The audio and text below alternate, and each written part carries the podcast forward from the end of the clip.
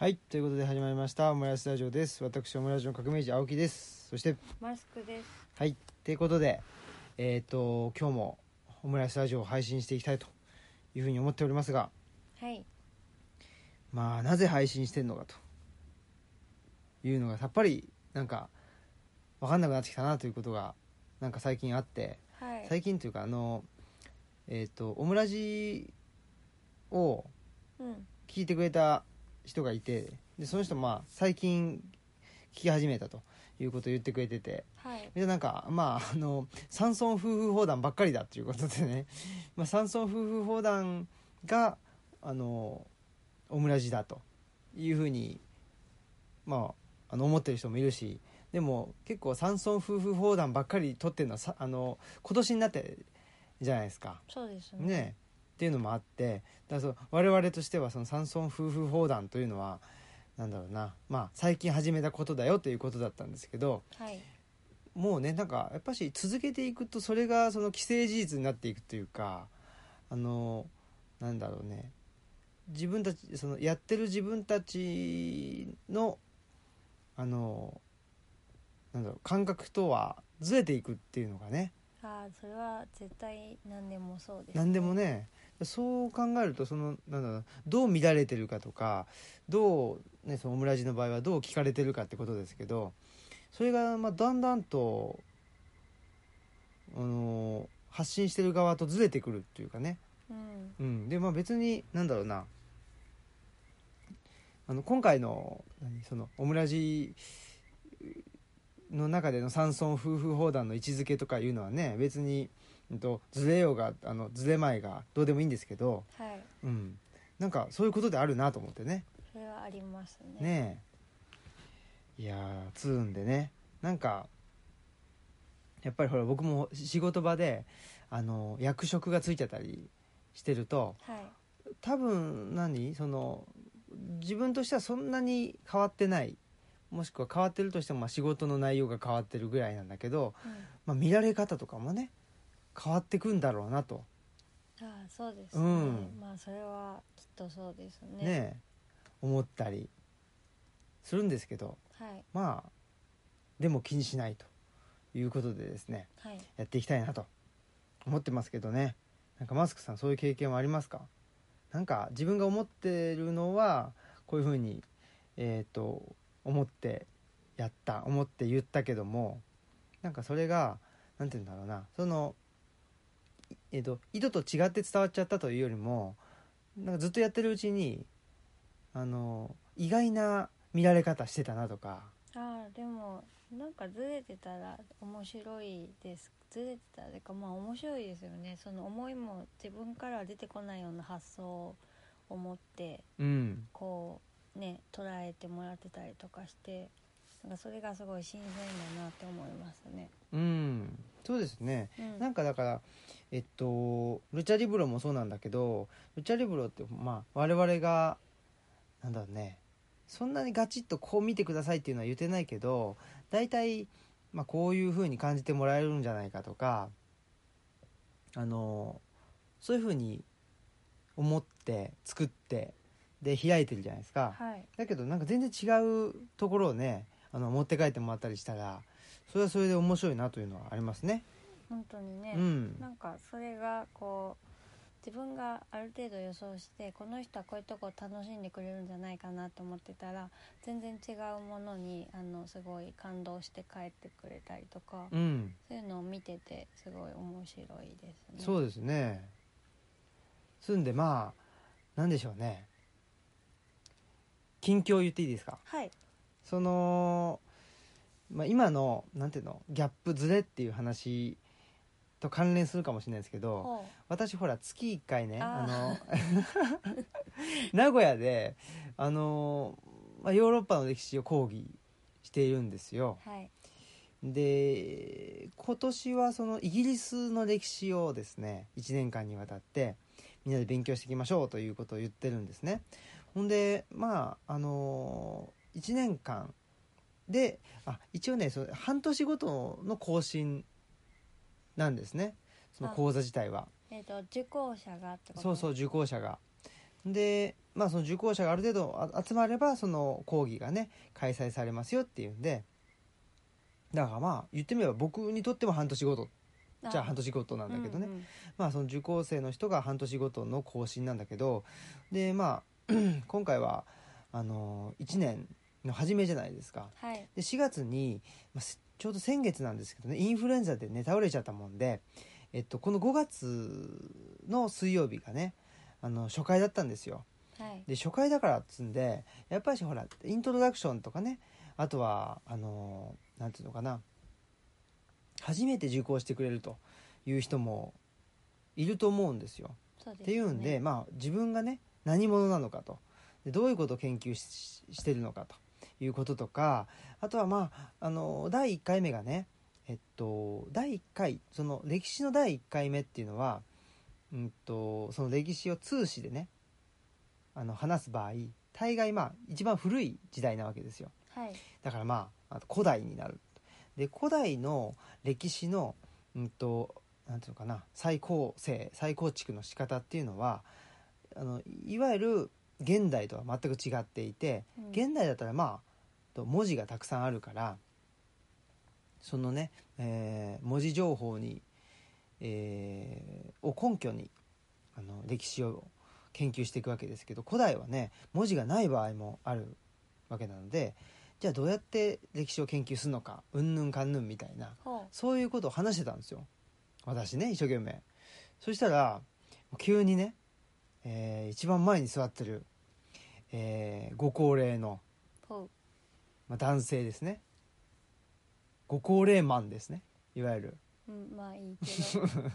それでその人がまあそのちょっとね関係ない話ばっかりしてないで本題に入りなさいと言ったんですよ。怒られたん。怒られそう。そうねいうく感じ。そういう感じで言われたんでどうしますか？そう言われたら。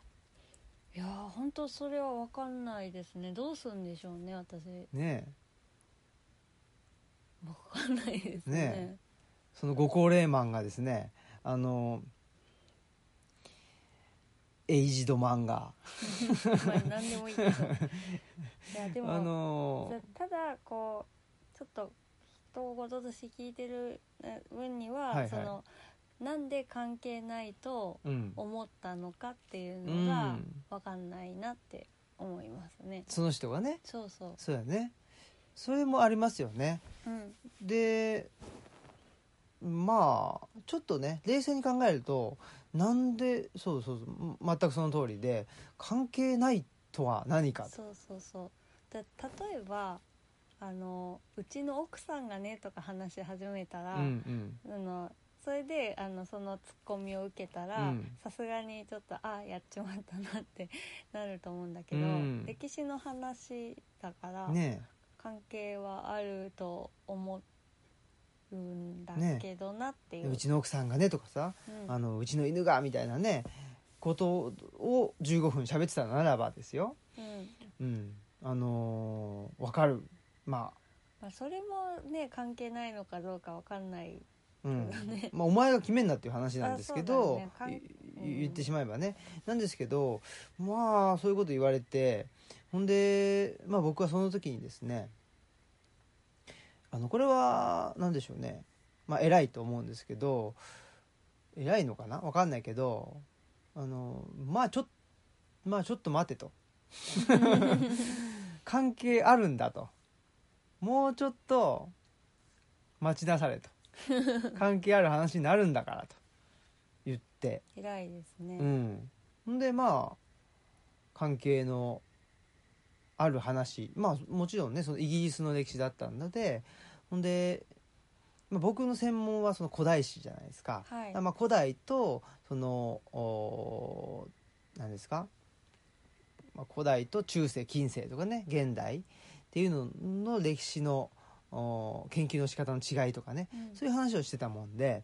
でこれからねその時間で、えーやる講義っていうのはイギリスの古代なので、まあ、どういうふうにしてこの今から言う古代の歴史をね語るのかと。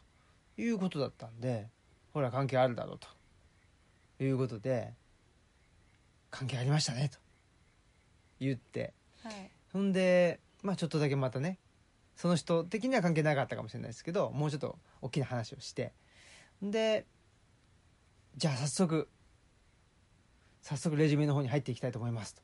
言ってあ早速じゃないか。と いうねそういうちょいちょい何？あの嫌味も入れつつですね。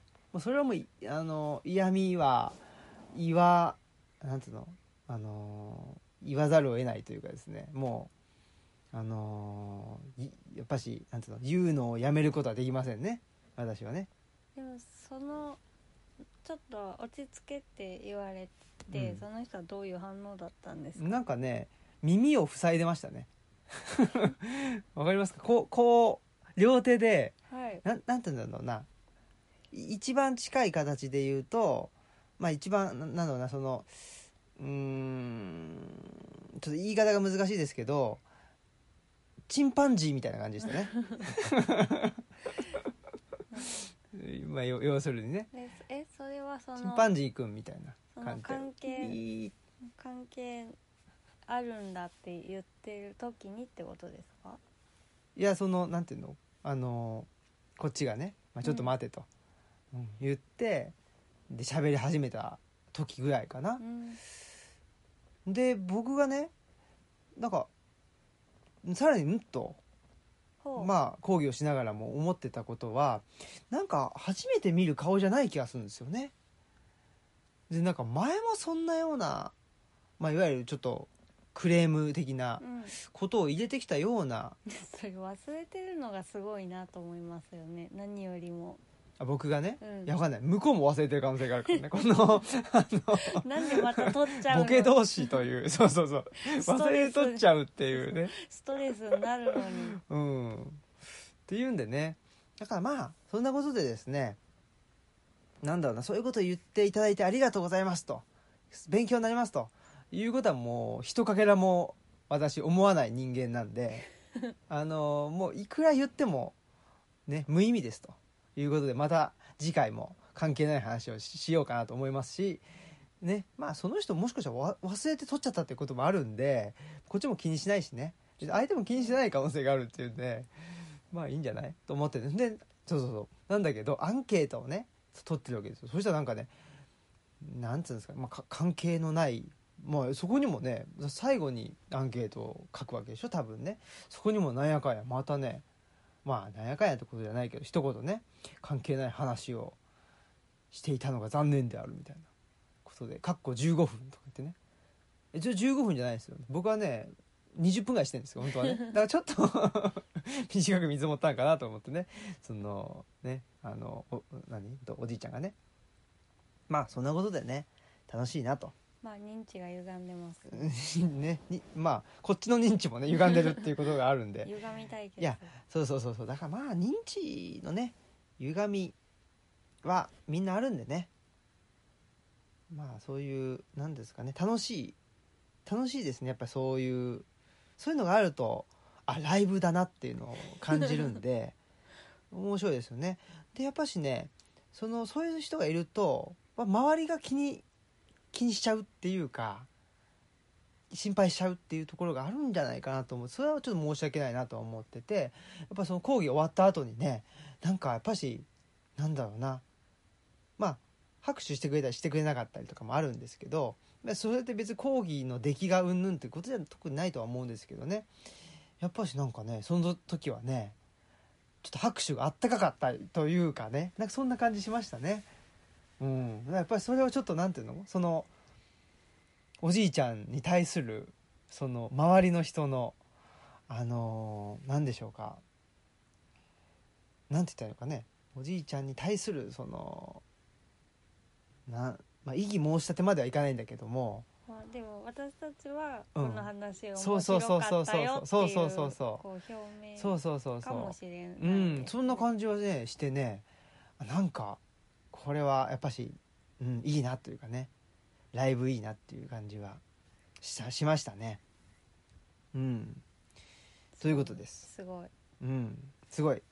何がすごいのかあれですけど。やっぱりそういうのはいいですね。あとはねえっとあれですよ。日本西洋史学会ってね、えーあ先日ありまして。はい。はい。あの静岡大学っていうところ行きましてね。で静岡大学っていうのは静岡駅まで行ってまず静岡駅がほら新幹線ののぞみが止まらないというてかその新静岡県内は止まんないわけですよ。ですね。新大阪の次がまあ新大阪の次はうんと名古屋か。名古屋の次は新横浜でしょ？ちょっとねひどいなということはまあ思いつつえーのぞみだかのぞみじゃないわ。こだまに乗って。あこだまか。うん。まあ、こどこだまかひ光かな？で静岡行くんだけどで、まあ、静岡で降りてですねそこから静岡大学まではバスなんですよ。20分ぐらいの。でそのバスに乗ってたらほなんかねなんなんつった？なんかねあのバスって結構ローカルな宣伝を流すじゃないですか。わううんかります？まあ割とローカルなそうそうそうそう乗りそう物なんで、ね、乗り物なんでね。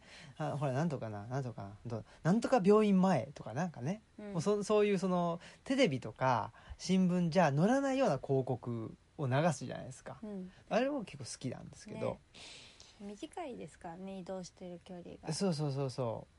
っていうんでね聞いてたらねなんかね「とろける焼き芋イモベーション」っていうのがね 流れてきてちょっとなんかあのーこちょっと腰を浮かしてキョロキョロしてしまいましたね。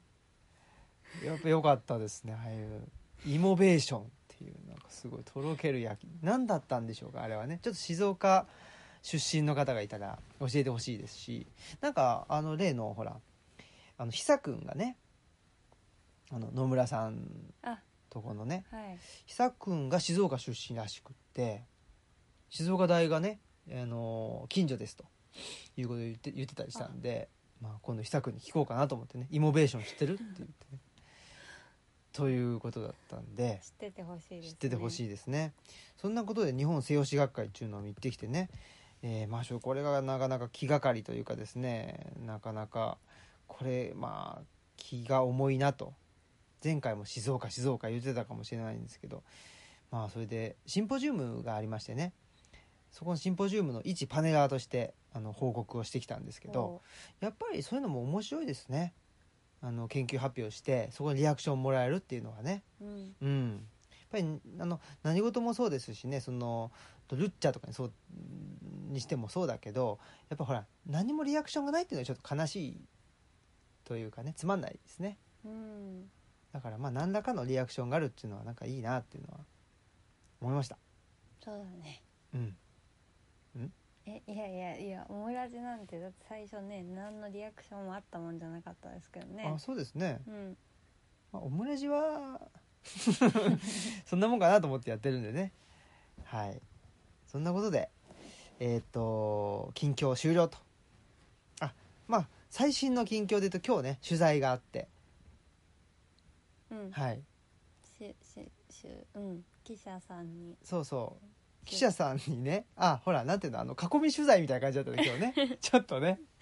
あの一人の人の取材っていうのは、まあ、基本取材マンツーマンだったんだけど今日はね二人の方が同時にいらっしゃって。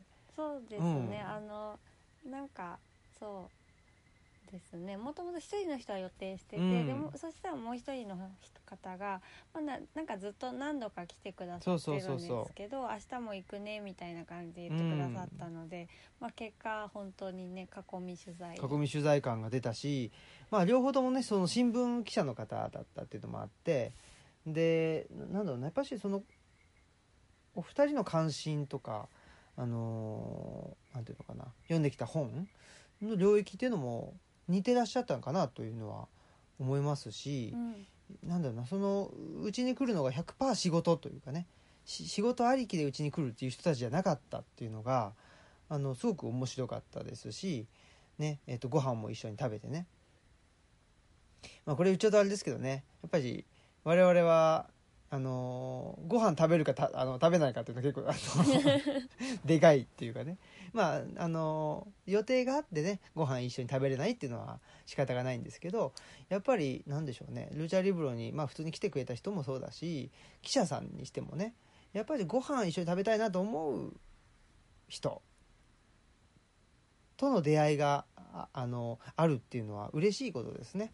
本当にうね、ん、そんなことで、まあ、今日のね、えー、と記者さんはたちはそんな感じ。まあね人生的にはあの先輩方だったということですごくやっぱしあの勉強させてもらったなっていう感じですね。しあの刺激を受けるっていうかな。そうですよね、うん。本当素敵な方々でねお話もすごく面白かった。そうそうそうそですね。うねうん。はい。はい。ということでそんなことでしたね。はい。はいそれじゃあまあ近況終了ということで、まあ、次本の紹介コーナーというのいきましょうか。はい。はい。よかったら、このヒントとして聞いてく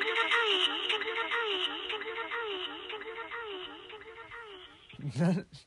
なんて言ったんでしょうか？よかったら子守歌として聞いてください。ああオムラジをね。はい、はい。おばさん先生みたいに。ああそうですね誰かも言ってた気がするな。なんか寝る前にいいっつってね。あうんあも森田さんか？うんですです。森田さんかとか言ってね誰も知らないかもしれない。まあね。そうそうそう。そんなことでいいですよ。うん、この間うん。子守歌として聞いてみたらねあのよかったんで。うん。あそうなの？え？いやうん。マスクさんが？はい。あそう。子守歌として聞いたの？昼寝の子守歌として。ああいいですね。なんかほらシーンとしてると寝れないみたいなのってあそうそう。あったりするでしょ？なんかねあの誰かが起きててね作業したりとかしてる音とか聞こえると、うん。結構安心して寝れたりうん。するんですうんうんよん。そういう感じかもしれない。ね。えいいですね。ああとほら近況といえば我々我々っていうか、まあ、主にマスクさんがあのルチャリブロの前の庭にあるあのお茶摘みに最近ハマってるじゃないですか、うん、異常に積んでるね。ね。えそのことに関してちょっとあれじゃないあですか。そうそう。お茶リブロ。うん。ねあのそう。この辺りでもうねめちゃくちゃお茶の木ってあるんですよね、うん。その鹿が食べないんでお茶はあんまし、うんうんなんでまあ収穫し放題。うん。うんだけどあのお茶の作り方を知らなかったのであんま取ってみたことがなかったんですけど、うん思いのほか紅茶がね発酵が必要なんだけど、うん。あのそれでも結構簡単にできるってことがなんかふと分かったので,、うん。でなんかなんだっけなお茶マイスターなんなんかアドバイザーなんか分かんないけどそういう資格を持ってる人がちらっと教えてくれて、うん。それであのあ結構簡単なんだなって思ってつ今作ってますうね。ん。美味しいですよねめすごくっちゃ美味ねしい。うん。あのうんね紅茶も飲みやすいし香り高くてですね。すごい美味しい。ね美味しいですね。うん、でなんかそうそう。発酵するのが面白くって、うん。袋に入れる前はこうめっちゃ草の匂いがしてるんですけど、うん。34時間経ったらすごい華やかなお花みたいな香りになりますので、ねフルーティーなね。うん、あのやっぱし発酵っていうのがね最近ね、えーまあ、流行ってますけど発酵ってすごいんだなっていうのをね思い知りましたね。ね。うん。ルチャをね作ってます。そうそう。ね。ルチャとそれをいつかもう法外な値段でね。メルカリで、うん。メルカリで売るの？いやわかんないですけど。なんか不用品みたいだけそれはよくないですね。こんな美味しいんだからね。どうん。まああの詰めるだけ積んで8月ぐらいまで詰めるっていうことなので。うん。あそっかそっか、うん、なんかだからちょっとやっぱこのイベント化してね。そうだね。あのお茶リブロ。ね2番茶3番茶。あ3番茶あるのかな？わかんないけど。なんかほらあのーホーチミン野村氏が言ってたけどなんか2番茶3番茶とか言うとどんどんと下がっていっちゃうイメージだけどなんだっけセセカンドフラッシュみたいななんかそ,、んそんなようフなァーストフラッシュセカンドフラッねシュ、呼び方ででねするとなんかちょっと第1弾第2弾第3弾みたいな感じもしていいですよね。ね、うん。だからそうそう。なるべく積んでとりあえずなるべくお茶をねあのここで賄えたらなと思って。そうですよね、はい。だなんかほら何ですかね。ルチャリブロのお茶を飲みつつ何かの朗読会とか。ですね。いいんじゃないですかね。あいいかもいいかも。ね、うん。まさにお茶リブロ、ねうん、なんかお茶関係ある作品とかだとなおよし。そうですね。茶の茶の道。直接やな、本当やね。そうないんかう意味ではあんまりないね。まあ、ティーパーティーが出てくると言ったらねアリスとか不思議の国のアリスとかそいいでんなすね、うんボストン茶会事件とかね。まさにティーパーティーで。ね。ああいうのもいいかもしれないですね、アメリカ独立の話とかしようかな。どう？急に急にすると。まあそんなことでそんな近況もありますね。はい。はい。で、まあ、本の紹介とはい。いうことですけどえっとじゃあちょっとまあいくつか本があり最近読んだ本がねありましてえっと本紹介するよ紹介するよと言ってた言ってて紹介できなかった本があるのでここから紹介しようかなと思いますけどね。えっと一冊目がね「あの本の未来を探す旅」と。でソウル編ですね、えーこれ内沼慎太郎さんがえっと書いてらっしゃって。はい。はい。内沼さんといえばねまあ有名な方でえっと本屋 B&B とかですね。いろいろやってると。はい。いろいろやってるっていうかよく把握しあのできてないというだけなんですけど有名だということは知ってます。で、えー、あやめよしのぶさんと一緒にね書いてらっしゃる本なんですけどこれ韓国のね特にソウルの個人本屋さんかなあーに、えっと、インタビューしてる本なんですよね。うん。でいろいろとあのーなんやろね。まあやっぱしその個人が独立してその本のある場所を作っていくと。いう動きの動きの先にまあ本の未来っていうのを見ているというのがまあ内沼さんのあの主張というかな、まあ、多分そういうことだと思うんですよね。言いたいことは。でまあいろいろなんていうのかな。事例集じゃないですけど。まああのおしゃれにね皆さんやってるなということも思うんで。勉強になります。うん。なるし。でも一番面白かったのがなんだろうな。やっぱ韓国ってあの伊地知さんも言ってたけど韓国ってその結構はなんか始めるハードルも低いっていう。けどまあやめるハードルも低いんだけどでねもうポンできてでダメだと思ったらやめちゃうみたいな。うん。だからさ3年持つか持たないかっていうのは結構あの分かれてくるっていう話で。日本ってそんなことがなくてやっぱりは始めるハードルもちょっと高いんだけど、まあ、やめるハードルも高かったりして、ままあつ続くところの方が多分韓国この話を聞いてると韓国よりは続けるのが、あのえー多いんじゃないかなっていうのが日本の傾向ですね。うん。と思いました。パキッと分かれてないかもしれないですね。始めるかそのやめちゃうかっていうより、なんか形を変えて続けるとか名前を変えて続けるとかそういう形も結構日本だと多いのかなっていううん。場所を変えるとかね。うんうん。そうですね。でねえっとうーん一つですね。インタビューのところでそうだなと思ったのがはい。これはまああの本屋さんっていうことに限らずなんですけどね。えっ、とねこれ言ってるのがおっしゃってるのがねえっ、とイ・ギソップさんっていう方がいてうん。えっ、とサンクスブックス代表の方が言ってるんですけどうん。このえっとこの方がね、まあ、こう言ってるんですよね、と、私が本屋をやっている一番の目的は個人の成長です。スタッフたちにもいつも言って言ってるんですが個人が成長してこそ会社の成長もある。皆がこの空間で働く動機を得ているということが重要ですだから大きな目標というのはないのですが時代の流れに乗りながらも楽しく働く。それが一番です。先ほどの図書館の計画にしても私たちが今できることをやるだけ。そうすれば私たちを必要とする人から連絡や提案がやってきます。そうやって未来を一緒に作っていく。つまり自分たちが楽しくできることを正直に見せていつでも、えー何事にもオープンにしておく。そうすれば目標は無謀から訪れると思います。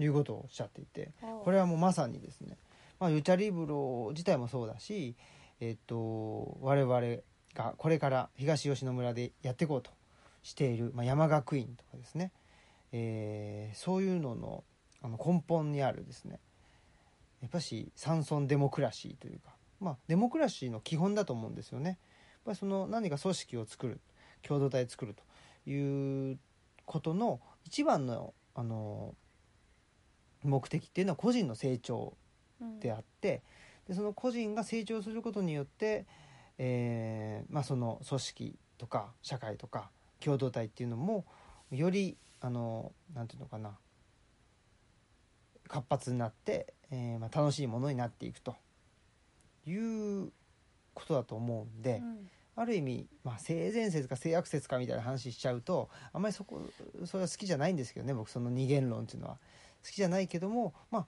性善説っていうかみんながみんな力を発揮すればいい社会になると。いうことを思ってる、でもそのなんていうのかな。そその前提を持ってる持ってるっていうのがあのデモクラシーっていうことだと思っておりますんで。はい。こういう考えであの韓国の方がやってやっぱりやってらっしゃるっていうのはあのこの前のねと伊地知さんとのあのお話の時もそうですけどやっぱ韓国のデモクラシーっていうのが、えーと文学にしろ映画にしろを通して、えーすごくあの発信されてるっていうのをなんかこのインタビューを見てあのあこういうことを韓国の人が思ってる。でそこういうことを思ってる人が、まあ、あの多いんじゃないかなっていうのをねなんかあのちょっと楽観的かもしれないですけど思ったというところがねなんかそれそのなんていうかなほほそれが本の未来にあの当たるんじゃないかなと思いましたね。うん、なんか本をどう売るこう売るとかではなくてやっぱりその人間が成長しないといけない。うんうん。人間個人が成長することで、まあ、結果的にそれこそねあの本の未来っていうのが見えてくるんじゃないかなっていう気はしましたね。うん。うん。なんかワクワクしますね。ねえ。そんなことで、はい。まあ本の未来を探す旅。ね。えー面白かったということでございます。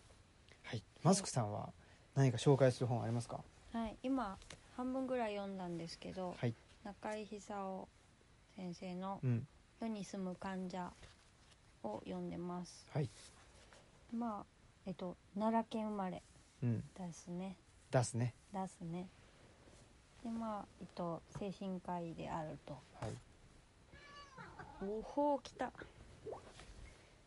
でまあ「世に住む患者」っていうタイトルからも分かるようにこうね精神科に、まあ、入院したりとかあの病気になったりとかってしてその後の話というか、うん、まあ、社会に復帰したり働いたりしながら、まあ、どういうふうにこうねあの病気と付き合っていくのかっていうような、まあ、話題かなって思っております。うん、うん、まあいろいろね響くことはあったんですけどね。いくつかご紹介します。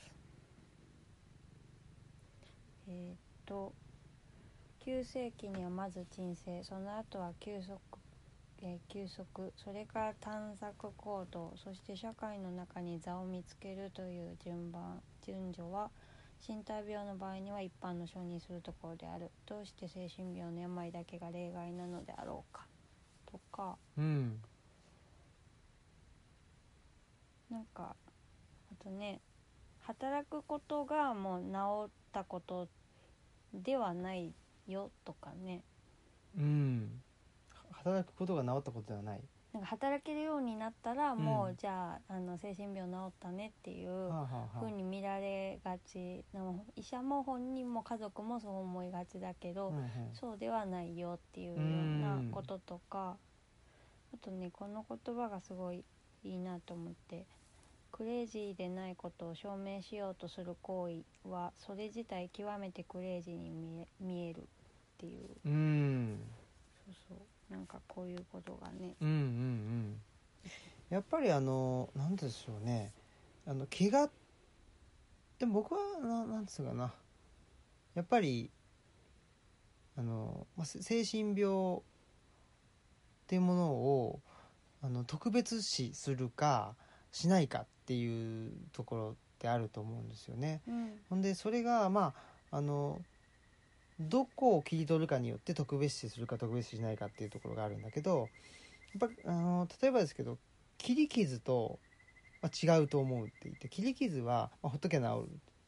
で精神病の場合はその治る治んないというよりもやっぱりその人の持ってる属性に大きく起因すると思うんですよね。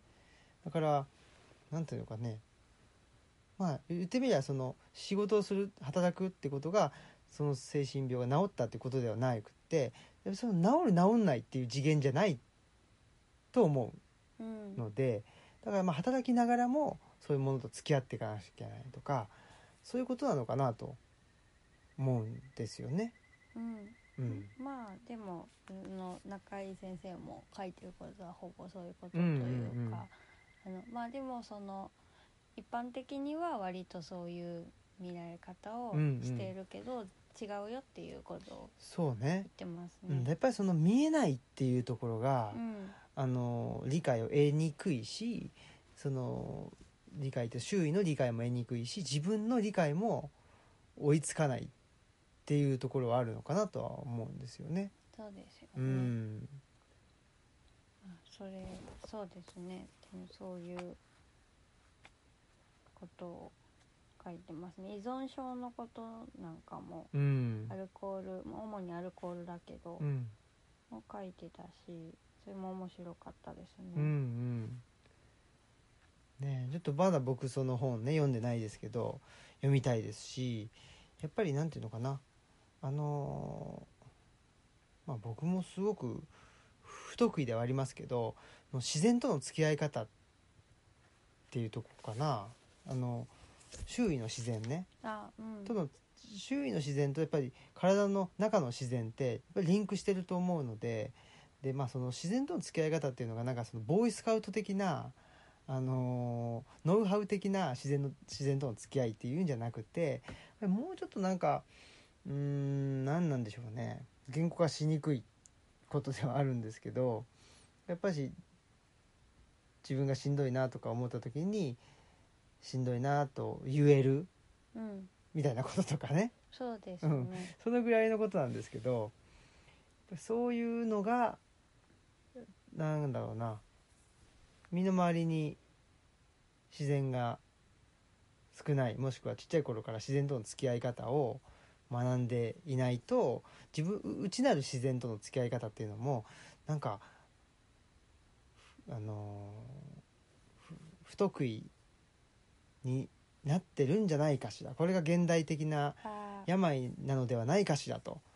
いうことはなんか自分の身を振り返っても思いますね。うんきっとそうそれがやっぱり根本にあるんでしょうね。だからこう働くことが治ったことっていう、うん。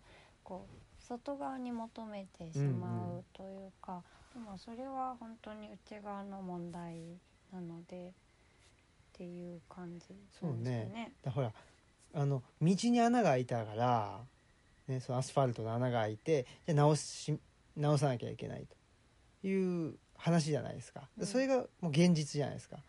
あの、うん、何と街のね。うん。だけどまあもうちょっと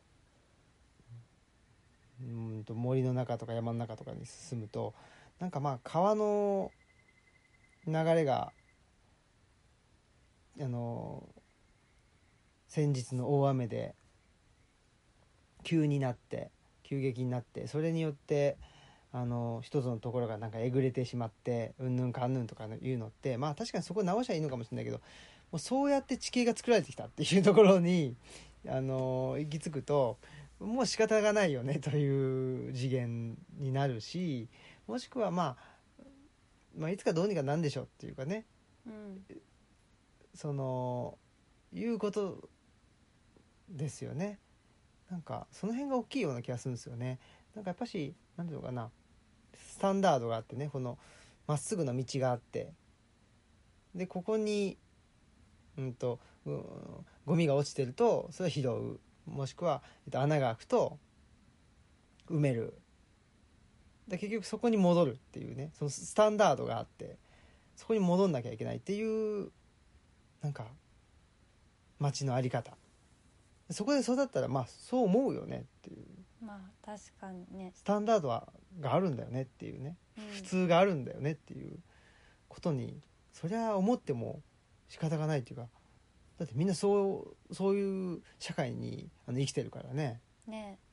まあでもやっぱりね田舎だといやだって川は埋めれんでしょうとか。そうそうそう。で埋めてもぜあの埋めきらんわみたいなこととかね、川がなかったらピーって渡れて楽だけどそんなこと言っててもね仕方ないしねぐらいの。そうそうに思うよね、うん。まあかといってやっぱりこの未来を考えた時にでもあのアスファルトの道がないと車でも移動があの不便だしぱり道はきれいにするべきだからみあのゴミはゴミは捨てんなよっていうのはすごく思ったりするので、うん。やっぱりその2つのなんていうかね感覚があるのがいいんでしょうね。そのスタンダードがある世界とそうじゃない世界っていうのを両方持ってるっていうところが、あのーい生き生きやすい、ですね、うん。あのねのかなと思いますね。うん。この間のね風呂と施しの文化史ねうん。茂木さんの、と鈴木さんのお話とかあと太田明日香さんの感想とかじゃないけど、まあ、ど前近代だけでもあれだしその近代でスタンダードがあるっていうだけでもちょっと行き詰まるけど、まあ、今両方ねミックスうん。できる時代だから、まあそれをうまいことね使うん。って、なんかダブルスタンダードでうん。ね行ったらいいんじゃないかなっていううん。感じはありますよね。うん。はい。はい。ということでじゃあ本の紹介終わりということですね。じゃあおはがきのおはがきがいくつか来ていると。はい。おはがきというかお便りかな。そんなことでお願いしますと。はいどんなダンスを踊っている？何ですか？さな何も聞こえなかったという。抑圧された民衆がドンマイダンスを踊っている？あら。さあ出典は何ですか？えっと諸星大二郎のなん何の夜明けだったかな？ごめあん作品名が出てこない。まあとにかく諸星。そうそうあの幕末の日本をこうアメリカに置き換えたってなんかあの開国を語るっていう非常にバカな漫画がありまして「ドンマイダンスってええじゃないか」のことですね。そうだどんまいええじゃないかをどんまいダンスと訳すというさすが諸星先ド生ンマイドンマイって言いながらみんな踊ってんすよ。はあ。やばい、やばいですね。うん、さすが諸星先生ですね。誰か題名覚えてる人いたら教えてください。本当や。はいということで、えーじゃあおはがきお願いします。はい、これ本当のおはがきでいただきました。本当のおはがきっていうのはそのえメールじゃない。ー、ああそういうことね。うん、はじめまして突然のお便り失礼いたします。内田先生のツイッターでオムラジを知り時々聞くようになった時々リスナーです1月23日配信分を聞いて思い切ってお便りした次第です。ということであの1月23日の回何配信しました？あれです。中谷健太郎さんのお話湯布院の。はいはい。でなんか中谷さんのことをこう音楽祭とかのことで微妙微妙にあのご存知だったみたいで、えー、直接じゃないけど間接的にご存知だったみたいですでえっとまた革命児さんマスクさん中谷さん3人のお話がゆったりしていながらも鋭い視点がたくさんあって面白かったです。お三方とも東吉野湯布院との距離感が似ているのかしら。直近の回では偶然にも気になっていた村上さんあの村上聡さんですね。の本が紹介されていたようでこれから読もうと思いました。ありがとうございます。ってたんだ。そうそうそう。っていうことでしたね中谷さんはねおいくつぐらいです？もう80うん。くらいかな。ねえ半ばぐらい。もっとやね多分。半ばぐらいだよね。やっぱりそういう人とのねあのお話っていうのもね本当はもうもっと、まあ、僕自身もそのオムラジでね配信するしないじゃなくてねもっとお話聞きたいしねですね。こうん。の回なんかじわじわ反響があって、あそう。うん、あのやっぱりあこああいう年代のああいうああいう年代の方のああいう話をもっと聞きたい。ああいう年代のああいう話っていうのは、いや中谷さんぐらいのその年代の体験談みたいなうん。話すごい面白かった、その戦中戦後すぐみたいなね。お話だもんね。うん、面白かったっていう声とか、うん。あとあれかえっ、と小沢昭一うん。が自分も好きですっていう、あそう。うん、小沢昭一さんは方ですけどね。ねあそう、やっんぱりああいう小沢昭一とかね永六輔毒まむし三大優イズムというかね、まあ、江戸っ子的なことね。あれがやっぱしいいですよね。ね。うん。江戸っ子だもんね。革命児さんは。私は江戸っ子というかまあ埼玉っ子っていうことですけど、うん喋りがだってなんかねそれっぽいじゃないですか、あそう。やっぱしなんでしょうね。まあそうなのかな。まあうーん「あたし」とか言うしねね。自分のことをね。まああの僕はどっちかというとそのあの伊集院イズムというかですね。伊集院師匠と伊集院光氏をね。師匠と呼び続けてきた。呼び続けている人間ですからね。そこから来てるのかもしれないですけどね。やっぱり寅さんとか見るといいよね、うん、ああいうのってねなんかき切符がいいような感じがして。ね。うん。そこはいいですね。でも面白かったですね。中谷さんとのお話。いや面白かったまた話したいですね。ねえ。うんお話ししたいし。またねどこかのえータイミングでルッチャにも収録したいなというふうにね。ああ確かに。いやあの思ってるんですけどね。なかなかどうなることやら。ね。うんまあまた九州も行きたい。行きたいですね。あのちょうどねいつだっけな昨日かなその西洋史学会でね一緒に発表したあの先生が九州がねそあのとご実家だっつんでうんいろいろとあの小国町九重町のね話をしたりしてねローカルな話を。だその僕のパパソコンのあの何？あの背面にえっ、とほらあの伊沢さんが作ったあステッカーが貼ってあったでしょ？でそのお、えー、と小国っていうふうに書いてあったからななんで小国なの？って言ってあのそこから話がね広がったんですけどやっぱいいよね。温泉もあるしね。ご飯も美味しいしね。あね。いやー九州行きたいっすよまた。行きたいですね、うん。ピーチでね結構簡単に行けるしね。本当にうんね福岡空港のほらあのー便がいいじゃないですか。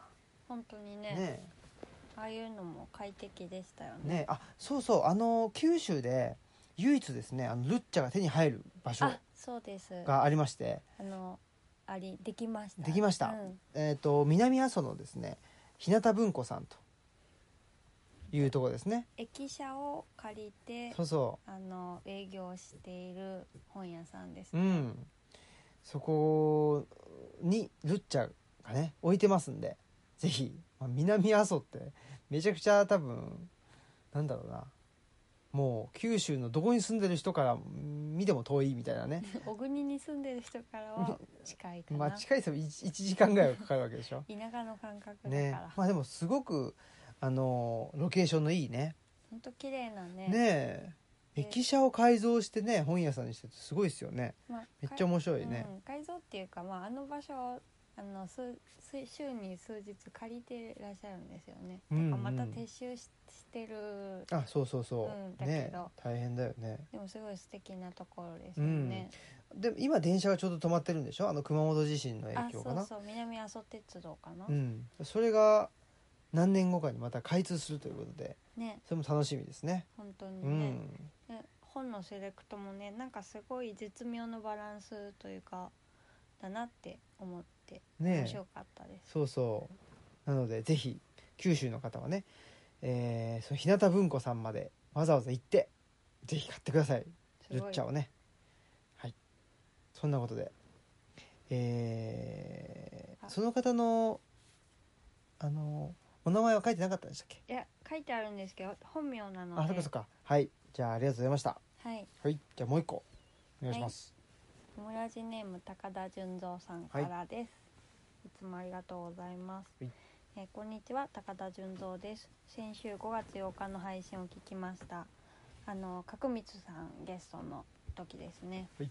え当事者研究の意味についてでちょっとあの最初ちょっと違う意味だと思ってたみたいなんですけれども当事者が自分を研究することとあってハッとしましたということで、えっと、当事者は障害者に限定するものでなく誰もが当事者であることにもっていうことでうん。当事者研究ってちょっと面白いけど怖いけど面白いみたいな感じでで、えっと自分が意識していない枠組みに枠組みによって、えー考えや行動が歪んでいることと当事者研究によって向き合うことが怖いのだと思います。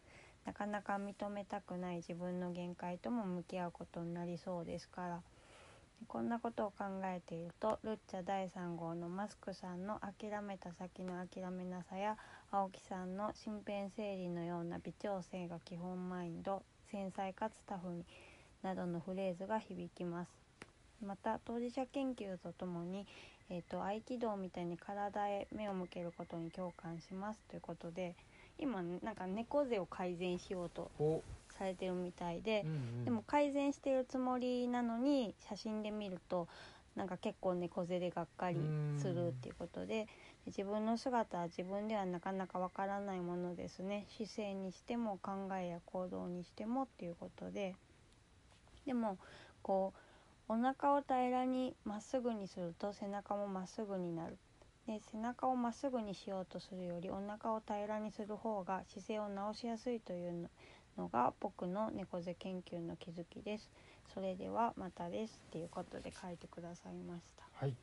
まあ当事者研究ってね言葉が角道さんとの話の中でも出てきたんですけどまあその狭い意味ではね障害者の障害者の人が、まあ、自分のねえっ、と障害に向き合ってそれをあの自分で研究していくとうんいうのが、まあ、当事者研究っていうことなんですよね。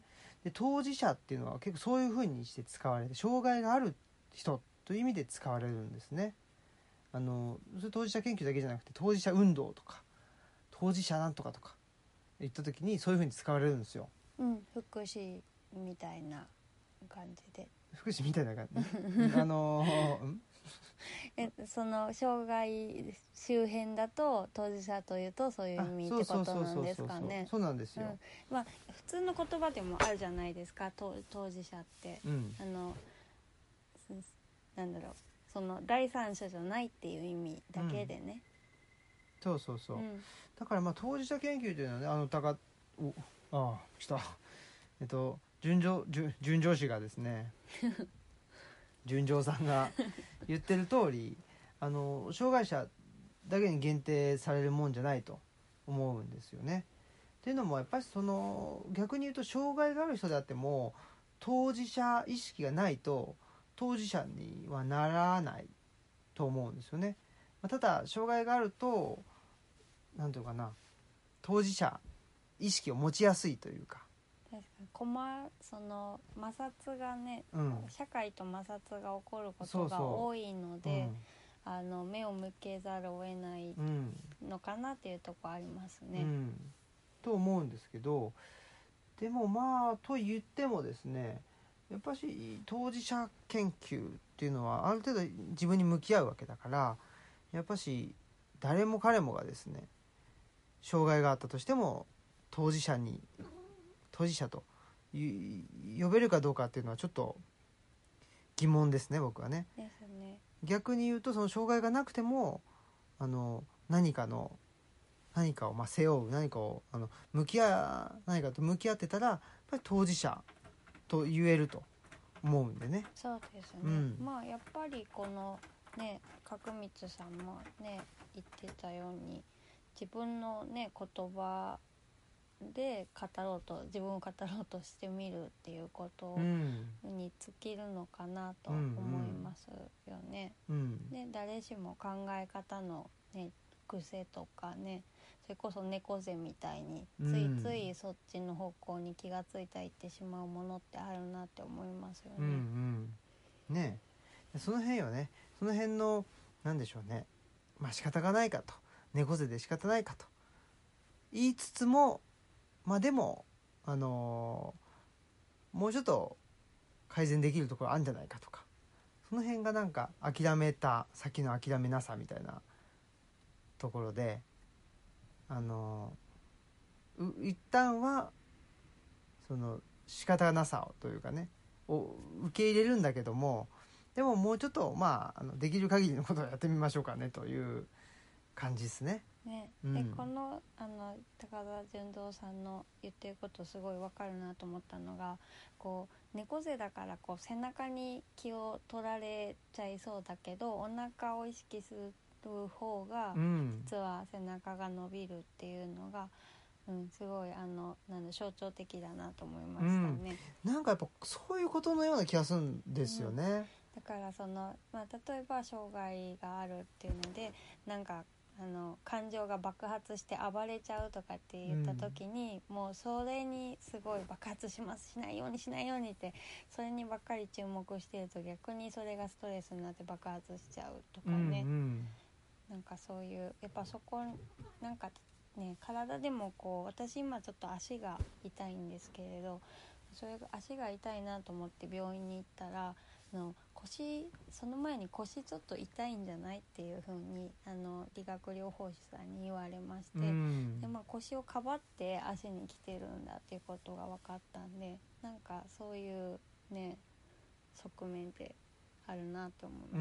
ん。やっぱりそれは大きいっすよね。でやっぱしなんか不具合が出ているというのはそれは不具合が出ている箇所であってやっぱり大元の原因っていうのはちょっと違うところにあるんだろうなというふうに考えた方があのなんていうかな自由度が高まるというかより話が大きくなってあのなんだろうな一見すると遠回りなような気がするんだけどやっぱりいろんな人を巻き込めたりとかするんじゃないかなっていうのが例えばさっきのその、っと、本の未来をね探す旅の話でま本が売れない本が本を読む人がいないっていうのっていうのはやっぱり何かの原因としてそこが出てきてると思うのでやっぱり解決すべきはそのまあもちろんね本面白い本を作るということはもちろん必要なことですけどもうちょっと話を大きくして、えー、となんか社会の在り方とか、うん、とデモクラシーっていうものについてとかねね。考えるとか、うん。そこが本当はあの必要なんじゃないかなとは思いますね。そう。ですよね、うん。さっきみの方みたいにみんなが楽しく働けるようになったらきっとあの全体が良くなるっていうような、ね、感覚っていうかね少しこう顔を上げて遠くを見てみるみたいなね、そうですね。やっぱりその幹部に集中気気を集中させないというかね。そういう感じはありますね。でもどうしてもねそそこがい、えっと、傷んだりとかやっぱり原因がね原因っていうかなその、えっと、なんか悪いものがまあ噴出してるところじゃないですか幹部っていうのは、やっぱりどうしてもそこに、えっと意識もいってしまうしねその目も向いてしまうんですけど。ね、むしろこうね頑張ってカバーしてくれてるね頑張ってくれてる箇所なんじゃ、うんなのかもしれないですよね。ねえだからまあ逆に言うとそこの負担を減らすためにねもうちょっとあの根本の部分をあの直していくということをいう意識であのやってたらもうちょっと自由度がね増すのかなっていう気もしますね。ねそんなことでじゃあエンディングに行きましょう。はい、はいあお便りありがとうございま純三さした。ありがとうございました。いいですねやっぱ純三さんのお便りをねもらえるとねあの落ち着くというのもあるんで。あと最近ねお便りほんとたくさんいただいててね、うんありがたいなって思ってます。本当です。ねはいはい、じゃあ行きましょ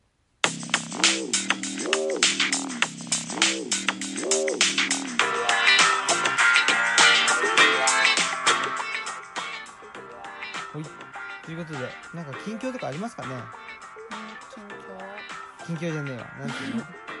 あえっ、と宣伝宣伝あ6月30日あ、そうですね。6月30日、山学院。もうもう、ね僕のツイッターでも出てますし、Facebook でもね、情報公開してますんで、はい、えっと山はい学院開開学学記念イベントということで、内田哲郎先生ね、東吉野村に来てくれます。で、僕と、あの、ビブスキャンプのね、えー坂本さんがお話しして、したり、あとは、えーマスクさん主催のマルシェが、ね、出たりとかしておりますと。いうことですね。今回はルチャリブロではなくて、えー東吉野村のふるさと村という元小学校の施設を使います。そうですね、はい。会場はね。はい、でまあ翌日は、と、その当日は日曜日なんですけど翌日が月曜日でね。で、まあ、月曜日もえっとルチャリブロをえっと開館する予定ですので、ね。まあ、あーイベントに参加してで遊びに来てもらったらねいいかなということでいいんですかね。はい、はい。ということです。そんなことでですねえっとまあこの山学院のこともうーんどんどん発信していこうかなとも思ってますしこのなんですか山村デモクラシーっていうのとでもう一個ねちょっと民族学っていうのをベースにしてあのあらゆるものを学びに変えると、はい、うん、そういう、えーテーマでですねあの東吉野村の生活っていうのを生活とあとまあその人文書あの価値がないと言われている人文書とその、まあ、価値がないとされている山村での生活。はい、この2つをですねアーカイビングしながら、えー自分たちで活用していく。でそのことでですねあの山村での生活っていうのが、まあ、特にそうですけどやっぱり、あのーブリコルール的にですねなんか何でもできるようになっていく。できることを増やしていくというところがその人間の成長にとってとってもいいんじゃないかなと。いうことを思っててはい。それをですねこの山学院を通してやっていきたいなと思ってます。でその文章もえーじわじわと書いていきたいと思ってます。そのことで、まあ、何を言ってるのかよくわかんないということもあるかもしれませんけどそういう人はねぜひ山学院開学イベント来てほしいですね。そうですね。はい。ということで、えー本日のお相手はオムラジオ革命児青木と。マスクでした。はい。さよなら。